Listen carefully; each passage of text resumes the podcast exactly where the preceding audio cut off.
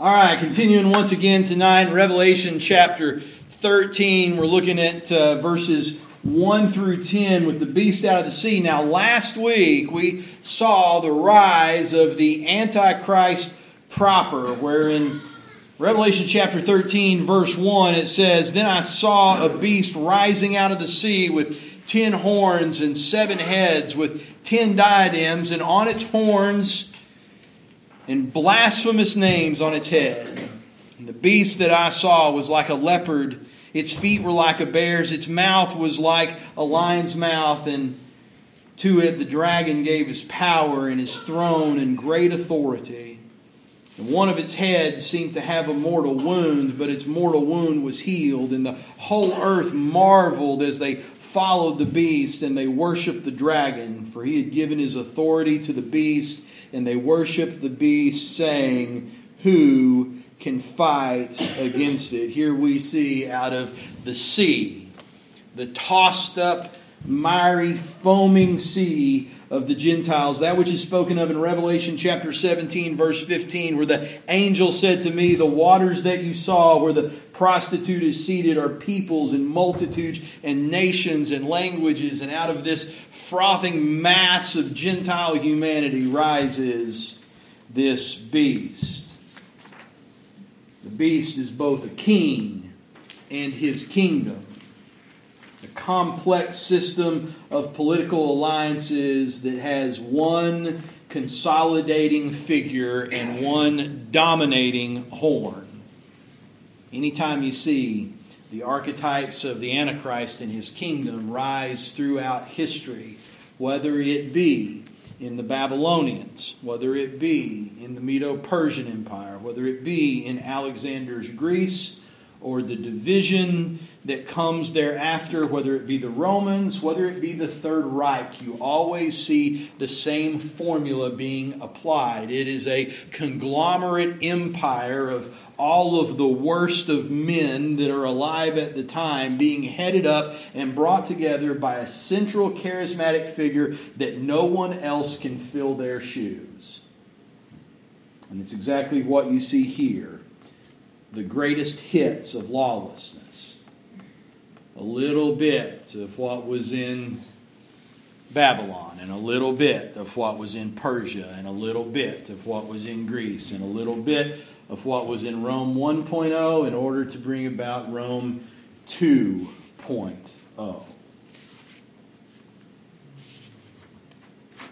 The beast is described as what it's like, but what it is is a beast like no other. In Daniel chapter 7, verse 7, the prophet says that after this I saw in the night visions, and behold, a fourth beast, terrifying and dreadful and exceedingly strong. It had great iron teeth. It devoured and broke in pieces and stomped what was left with its feet. And it was different from all the beasts that were before it. And it had ten horns. The reason it's different is because the source of its power is not simply at this point, generally speaking, the power of this present darkness, but instead is the power of the dragon in its midst himself. He gives his power to this kingdom because he is its king. In Revelation chapter 13, verse 3 through 4, we see the mortal wound. If you go back to Daniel in chapters 9 through 12 and follow the narrative of the rise of the Antichrist, what you see on the front end is the most evil human that has ever lived, but that's about as far as it goes. He rises to power with intrigue and flattery. Once seizing power, he becomes one of the most violent, bloody men that the world has ever known. But in his rise to power, he often takes defeat as, as much as he takes victory. It's a very convincing part of the lie. Contrary to what you would see in popular culture movies about the apocalypse, the fact of the matter is, is the Antichrist does not bust on the scene like the proverbial rock star. As a matter of fact, his rise to power looks a lot more like Adolf Hitler's. There's a lot of ups and downs in the beginning. All the way up until he takes the mortal wound. And while what you read in the English in chapter 13 would seem to indicate that he took a wound that could have killed him, but somehow miraculously didn't, the result of this event is that it convinces the whole world to marvel and believe that he indeed is God. And the reason for the apparent disparity between the events and the effect is because the event is not being well translated. We saw last week that really the King James, of all the major translations, the King James grabs it the best when he says, I saw one of its heads, as it were, wounded to death. And his deadly wound was healed and all the world wondered at the beast. The King James gets the first half of the verse right, doesn't really get the second half. It translates the, the word here as deadly as an adjective, but it's not an adjective in the Greek, it's a noun. It's not a deadly wound, it's a womb of death. If you wanted to translate it just raw, right out of the text, it would read like this And one of heads its as slaughtered to death, and a wound of death of its was healed. And the blow delivered to one of the beast's heads, the blow delivered to the Antichrist, is not simply a wound that should have killed, it's a wound that did kill. He lays dead on the battlefield, right up until the point that Michael throws Satan out of heaven. At that point, the dragon gives his power to the beast literally, physically present. And what you see for the next three and a half years is the son of perdition, is the fullness of the coming of lawlessness. We ended last week with a summation from Daniel to Revelation, and this is where we'll dig in tonight. The Antichrist, initially king of the Syrian quadrant, the northern quadrant of the former Greek Empire in Daniel 11 will rise to prominence. And upon being expelled from heaven, Satan, or the great dragon of old, will indwell the body of the Antichrist, recently killed in the battle with Kittim in Daniel chapter 9, verses 29 through 35, thus bringing forth the Antichrist proper, the restrainer that's spoken of in Thessalonians is removed. Satan is peeled from in front of the throne forcefully by Michael and his angels, and he's cast to earth, and heaven rejoices, and earth woes because the devil has come down to you in great anger because his time is short. Having indwelled the world leader, Satan will now fully commit his power and authority to this kingdom of men, of which he is the physical, political, and spiritual head with the spectacle of his resurrection as the cornerstone of the deception that he indeed is God incarnate. And all of us having, thus having occurred, we see the actions that he takes in verse 5 through 10, where John continues and says, The beast was giving a mouth, given a mouth, uttering haughty and blasphemous words. And it was allowed, and I think that's a I think that's an incredibly man that so much turns on that one statement. It was allowed. Now, on the front end of this, when you read what he is going to be allowed to do, that seems to be very discouraging, and this kind of goes back to a Romans 9 kind of thing, and, and, and creatures that think that they can contend with their God want to start, you know, asking the question, well, should you allow that, and is that good that that would be allowed? Because what's coming next is really ugly stuff. Okay, that really only applies to the vacuum of foresight when you're looking at these events before they happen. Let me tell you something. When this stuff goes down, if you happen to be one of the saints that is living through what's going to happen to this, that word allowed is the sweetest word in Revelation chapter 13. Because what that tells you, even in the midst of great travail, is that this whole thing, as nasty as it is, is being controlled. It is limited. There is an extent to his power. God will only let him go so far, and therefore, one of these days, it is going to end. And when it does, it will end well. It may be tough at the moment, but, buddy, there is hope in allowed. And so here he is. The beast was given a mouth uttering haughty and blasphemous words, and it was allowed to exercise authority for 42 months. The allowance has its limits. Praise God. It opened its mouth to utter blasphemies against God, blaspheming his name and his dwelling, that is, those who dwell in heaven. And it was allowed to make war on the saints and to conquer them. And authority was given it over every tribe and language and nation. And all who dwell on the earth will worship it. Everyone whose name has not been written before the foundation of the world in the book of life of the Lamb who was slain. If anyone has an ear, let him hear.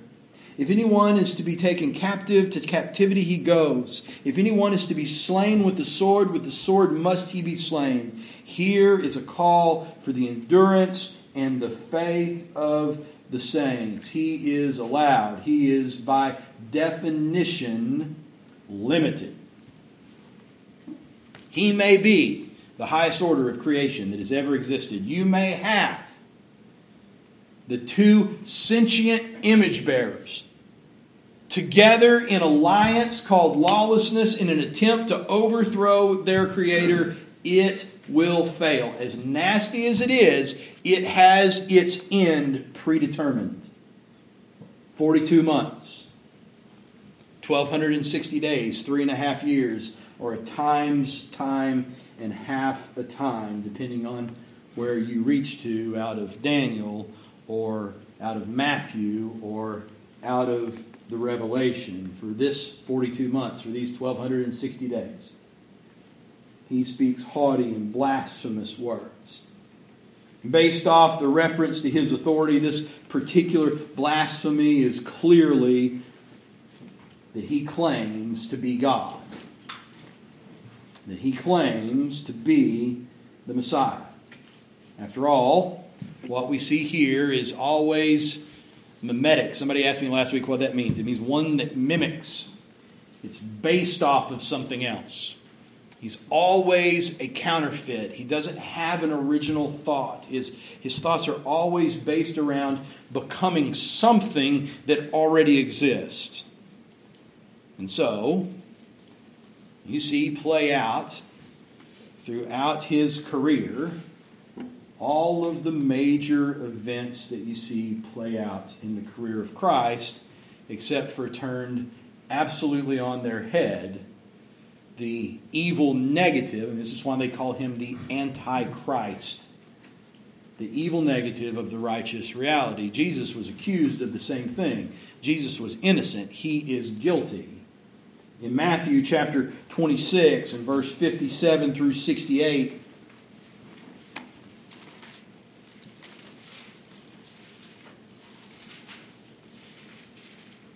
speaking of Jesus being tried before Caiaphas and the council, it says, Those who had seized Jesus took him to Caiaphas, the high priest, where the scribes and the elders had gathered, and Peter was following him at a distance as far as the courtyard of the high priest, and going inside, he sat with the guards to see the end.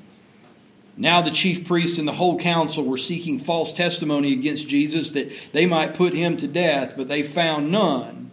And though many false witnesses came forward, at the last two came forward and said, This man said, I am able to destroy the temple of God and to rebuild it in three days. The high priest stood up and said, Have you no answer to make? What is it that these men testify against you? But Jesus remained silent. And the high priest said to him, I adjure you by the living God, tell us if you are the Christ, the Son of God. And Jesus said to him, You have said so, but I tell you, from now on you will see the Son of Man seated at the right hand of power and coming on the clouds of heaven. And then the high priest tore his robes and said, He has uttered blasphemy. What further witness do you need? You have now heard his blasphemy. What is your judgment? And they answered, He deserves death. And they spit in his face and struck him, and some slapped him, saying, Prophesy to us, you Christ. Who is it that struck you. The reality is is Jesus was falsely accused for his claim to deity that was true, whereas the Antichrist will make the claim to deity and not be accused. Whereas the high priest sought false witnesses to come against Christ, they will have no problem finding false witnesses that won't come against the Antichrist, but instead will come for him and on his behalf. He utters haughty words and blasphemies that slander God's positional glory, the glory of who God is. This was all foretold. In Daniel chapter 7, in verse 25, probably the most apt description of the career of the Antichrist says that he shall speak words against the Most High and shall wear out the saints of the Most High, and shall think to change the times and the law. And they shall be given into his hand for a time, times, and half a time. This is the 42 months that is being spoken of here in Revelation chapter 13. Notice, as Toby tells us, that doctrine determines doxology. And Doctrine also determines activity. So here you have one who sees fit to speak against the Most High. And having spoken against the Most High, he then feels confident in moving forward to act against the decrees of the Most High. So he will seek to wear out the saints the saints that are the very people of God that have been bought by the blood of Christ, set apart unto him, he will seek to destroy. He seeks to change the set times. It is the right of the sovereign, it is the right of deity to ordain the times of destiny for his creation. And the Lord has said, here's what it's going to look like. It's going to be for 42 months. They'll be handed over your hand. And at the end of the 42 months comes the reckoning. But he seeks to change the time always wants to add. Satan, contrary, once again, man, contrary to popular belief, Satan is not to want he does not want to rush this thing along. He's doing everything he can to woe it up, which is why when he's cast out of heaven, he's so angry because he knows it means his time is short. Oh, he's insane, but he's not stupid. Just a little more time, I can get it figured out just a little more time, I can, I'm just I'm this close. He comes against the saints and intends to undo God's sovereign will with his people. He comes against the set times and in, attempts to undo God's sovereign will in proclaiming destiny. He comes against the law and attempts to come and undo God's sovereign will in his justice and the standard of righteousness, and yet in all of these things he will fail. He speaks words against the Most High. Much like a junior high bully or a politician, he will attempt to bolster his own position by slandering his opponent. And the world is in such a state that even in the midst of this, they are willing to worship him for it, for they have been given a strong delusion. The world does that but not the saints. The saints are different. Man, as we've been reminded every single morning on Sundays when we go through the, the, the, the review of where we've been so far in Romans, we always get to that point where we go, look, man, you were saved for a purpose. Men are enslaved to something. Yeah, and in two verses back to back, Romans 9 8 and Romans 9 9.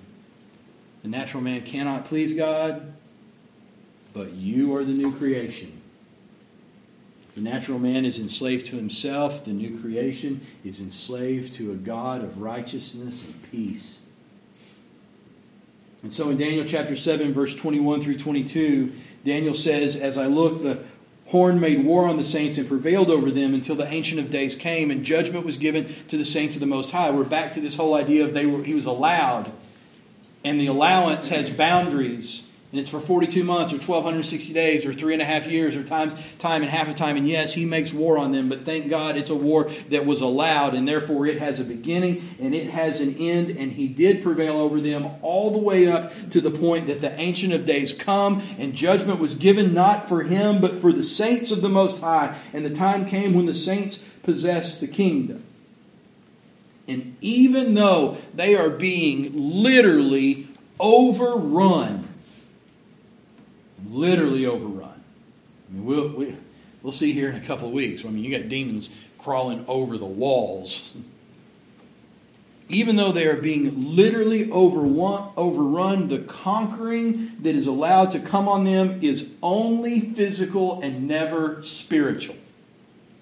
And when you're talking about a kingdom that is based on the Spirit and that the true worshipers of God worship in spirit and truth, then quite frankly, in the grand scheme of things, as hard as it's going to be at the moment, and I don't want to, to, to act like that, you know, torture and suffering and death at the hand of the Antichrist is not a big deal, because it's obviously a big deal. But the fact of the matter is, it is temporal and transient.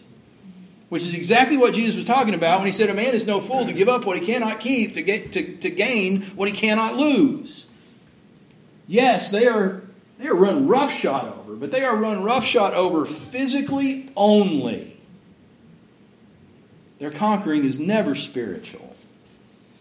Man, in Revelation chapter 13, verse 8,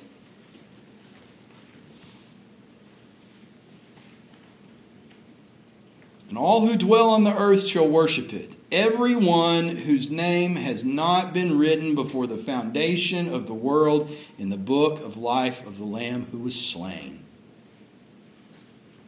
Now, what he's saying next is he says, everybody that's not written in the Lamb's Book of Life before the foundation of the world, they're going to worship it. Now, you guys whose name are written in the Lamb's Book of Life before the foundation of the world, you're not going to worship it. Now, you may go to prison or you may get run through with a sword. You may suffer physical defeat. You may be overcome physically. You will not be overcome spiritually. In Daniel chapter 11, verse 32 through 33, one of the most profound statements. I mean, it's just incredible in the book of Daniel. He shall seduce, this being the Antichrist, he shall seduce with flattery those who violate the covenant. Man, there's a group of people, particularly Jews, that's being spoken of here that think they understand the covenant of God. These are the people that Paul is weeping over in Revelation chapter 9 and 10. He says, man, I weep over my brothers. Man, they've got this law, but they don't have any kind of intimacy of salvation. They've got a, a law that they're approaching by works instead of a law that, that, that is designed to be approached by faith. And because of that, they're lost, and his heart breaks for them. But man, they think they've got something that they don't have. There's nothing more dangerous than thinking you have a spiritual reality that you actually don't have. And so these he shall seduce with flattery those who violate the covenant, but the people who know their God the people who know their God shall stand firm and take action, and the wise, the maskilim. Those that are wise, why? Because they know their God. And the wisdom comes with knowledge, and you can be wise and not have a lot of knowledge, but man, you know, knowledge knowledge to the wise is like, you know, knowledge to the wise is like nails in the nail gun. Knowledge to the wise is like a sharp chain on the chainsaw. It's the thing that lets you take the wisdom and apply it to something. And these people are wise, and the reason they're wise is because they know something, and what they know is who their God actually is. And because they know who their God actually is, when this counterfeit stands up and says, See, rose again on the third day, I must be the Messiah. Y'all put an end to sacrifice and offering. I'm going to go sit down in the temple and begin to reign. Those that know their God know that's not Him. And they go, Nope, because they know their God. They know that their God's not coming out of Syria. They know that when their God comes to reign in that temple, he will come by splitting the eastern sky and coming on the clouds of power with great glory. They know he'll have a sharp two edged sword that proceeds from his mouth to lay to derision his enemies. They know that he won't try to change the set times in the law and come against the saints, but instead he will save his saints, he will uphold his set times, and he will demand his law. But he shall seduce with flattery those who violate the covenant. But the people who know their God shall stand firm and take action, and the wise among the people shall make many understand. Though for some days they shall stumble by the sword and flame, by captivity and plunder. Guys, if I mean there is a million reasons, a million reasons why we should do everything we can to know as much about our God as, as He has given us to know. I mean, just you know, we, we could spend our whole life listing why it's good to know the things that God has told us about Himself, and we would never get to the end of the list. But in that list, somewhere, somewhere in that list, is man, there's coming a day when there's going to be a really, really good counterfeit.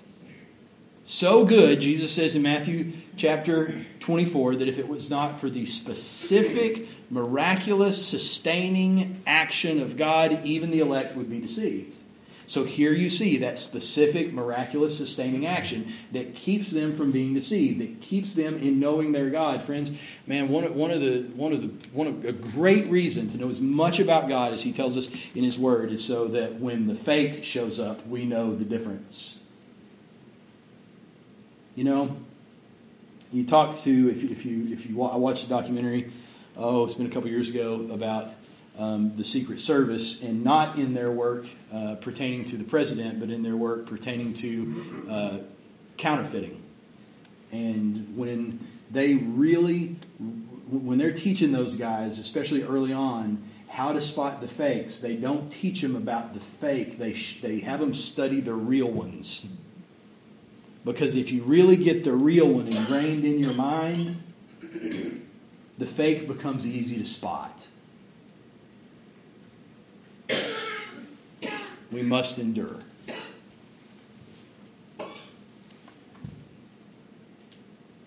All who dwell on the earth will worship it, everyone whose name has not been written before the foundation of the world in the book of life of the Lamb who is slain.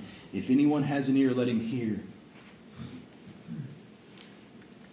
Man, that's that's a very angelic turn of the phrase to be like, listen. if anyone has an ear, let him hear. If anyone is to be taken captive, to captivity he goes. If anyone is to be slain with the sword, with the sword must he be slain. Here is a call for the endurance and the faith of the saints. So here, here, here, here what may be the reality. It may not. May not be the reality for you. May not be the reality for me. Um, you know, Man, if there was ever a guy who would have liked to have gone down swinging, just like it's spoken right here, it was Butch Bean. He would have ate it up, man. Been right in his wheelhouse. Died in his living room. It may not be you. It may not be me. But it might. As a matter of fact, statistically speaking, when you look at the number of saints that have already come and gone, the likelihood is that for most saints that won't be them. But it could have been for any of them. For any of them.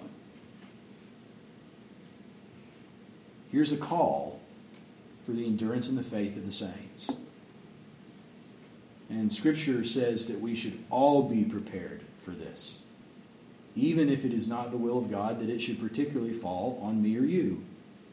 Because while here we see the ultimate expression of what suffering for Christ looks like, this is not binary theology. This is not open switch, close switch, ones or zeros, suffer or not. As a matter of fact, the mystery of lawlessness, Paul says, is already well at work. John says exactly the same thing, and so does the Apostle Peter. That it is in our midst, and that many antichrists, little a, plural, have come, and the Antichrist will come. This is not the only event. As a matter of fact, Paul writes to Timothy in 2 Timothy chapter 3, verse 12, and said, Indeed, all who desire to live a godly life in Christ Jesus will be persecuted.